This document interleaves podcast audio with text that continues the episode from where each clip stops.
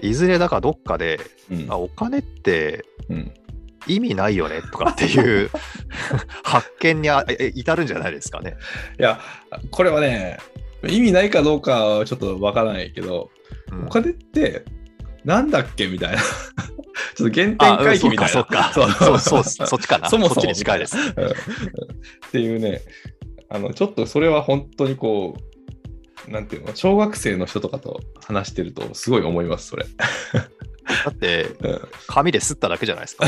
そうそうそう。まだほら、あのうん、ー効果はね、そうそうそう。効果はそれなりにその金属のうん価値っていうかあるじゃないですか。銀銀じゃないけど、うんまあ、銅銅とうんか、アルミとか、それなりの、まあ、何円か分かりませんけど、うん。それなりの価値があると。うん。あの紙、インクと紙ですからね。あのそうそううんそれでまあまあ、印刷機回したっていうコスト考えても、あれ1万円あるかみたいなね。うんこの紙にはそう1万円の価値がありますよってみんなが信じるからあれが1万円なわけで。もうね、ビットコインが怖いだの、あ何？株が怖いだの言う人もいますけど、うんいやいや、金も結構怖えよみたいな。そう。そうそう。う。ん。でもあの、我々そこを思っても、うん。そこから進まないですよね。じゃあ、何？こう物々交換に戻るの？ってなってくると、そうね。いや、それ。も確かになってなるし、だからうん解決策は主に見当たらないわけなんですけど、うん。まあまあ、そうね。うん。うん、そうね。物々交換が実現に向かえば確かにちょっと変わるかもしれないけど。あるいはうん。一宿一般のうん。神器っていうんでしたっけ？例えば止めてもらったから。朝掃除して庭きれいにしてとかそれであのおいとましますみたいななんかねへえ、知らない。そう。うん。それとほらあの恩を自分の労働力でああ。うん。おかお返しするっていうかそこでトレードオフにするみたいな感じですよね。うん。宿うん。ってかあーお布団か、うん。布団とその部屋を貸してもらってでうん。一食ねごごうん。ごお食事も出してもらったら、じゃああの掃除をしますとか、うん。うん、なんだごゴミを片付けますとかなんかそういう、自分ができることとうん。そのやってもらったことをトレードオフしていく感じになるとお金ってのはいらなくなりますよね。そうね。うん。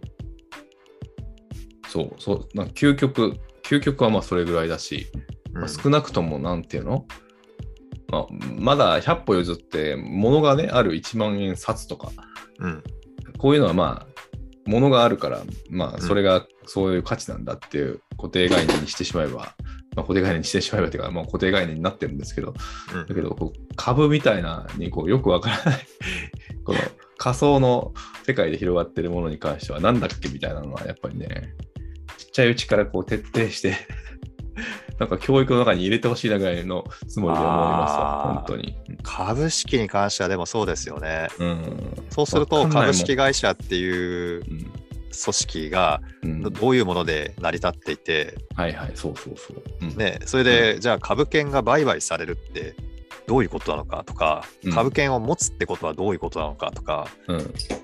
そういうのが見えてくると、うんこう会社への見え方も変わってきますよね。見え方変わってくると思う、本当に。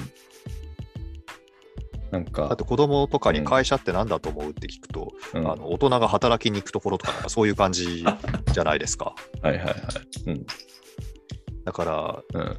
そういう印象でしかないわけですよね。うん。いや、本当そうだと思うわ。うん。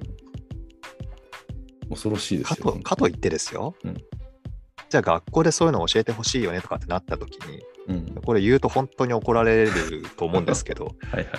教員がそういう金融界のことがわからないじゃないですか。まあね。うんうんうん。そうね。だから教えられないんじゃないかと思うんですよね。これ世界的にどうなんでしょうね。世界的にもそうなのかな、やっぱり。うーん。もうちょっとこうガチンコの話をする機会とかはあるんでしょうかね。学校で行われるかどうかは何ともですけど、うんある程度年齢がいくと、ほら、向こうはディベートの国だから、向こうはってどこの国言ってるか分かりませんけど、海外ってディベートとかされるから、例えばそういううん。今のうんこの新自由主義をどう思うかとか、じゃあ社会主義になったとしたら、どう、どう感じるかとか、は話し合うんじゃないですか？うん。あ、いいっすね。なんかディベートって、おおなんていうの、こう喋ってるうちにこう賛成か反対か関係なく、わかんねえからとりあえず調べないかんし、あの、なんていうの？話してるうちに自分でも、あ、わけわからなくなってきたなっていうのも気づけるし、相手の言ってることもまあ一理あるなって思える時もあるだろうし、まあ、そういう機会があるっていうのだけでも、やっぱ素敵なことなのかもしれないですね。意見のぶつけ合いにならないためには、うん。あなたはこの意見、あなたはこの意見っていうふうに、うんうんうん。最初から決めるみたいですよね。例えば、うん。森本さんは、あの、資本主義社会激推しでお願いしますと。うん。で、福田は、あの共産主義社会を目指してください。って言って、何分か喋った後に、はい、じゃあ役割交代みたいにすると、それぞれの見え方を両方学ぶことになるじゃないですか。うんうんなんかそういうルールがあるみたいですよ、ディベートするときって。うんうんいいですね、そういうの、本当。そういうのしないから、なんか日本の討論って、あの意見のぶつけ合いで、マウントの取り合いになって、はい、論破とか、なんかそういう、はいはいはいねそういう決着のつけ方になるんですよね。うん。全然生産性がない。あそういう考えるきっかけがね、できるような社会があるといいですよね、すごく。うん。うん。難だから一つはそういう話をする機会とかなんでしょうね。いや喋ってるだけで気づきありますもんね。なんかよくわからんけど。あそうなん。だってね、なりますよね。うん。で、そういうのが行われてたのが飲み屋だったわけでしょ？まあそうかもしれんな。確かに。それが今ほら、あのうん止められてしまっているから、はいはいはいはいはい。なおさらだからこう、ううまくいかないんじゃないですかね。建前上とか、うんなんなんていうんですか？表面をこうさらったような会話だったり、こうインターネットの情報だったり、そういう上辺的なやつが多くなっちゃうでしょうね。で、うんうんそこに根拠があったり、エビデンス、あまあ一緒か、根拠があって、えー正論であれば論破されるっていう流れですわね、今の流れって。うん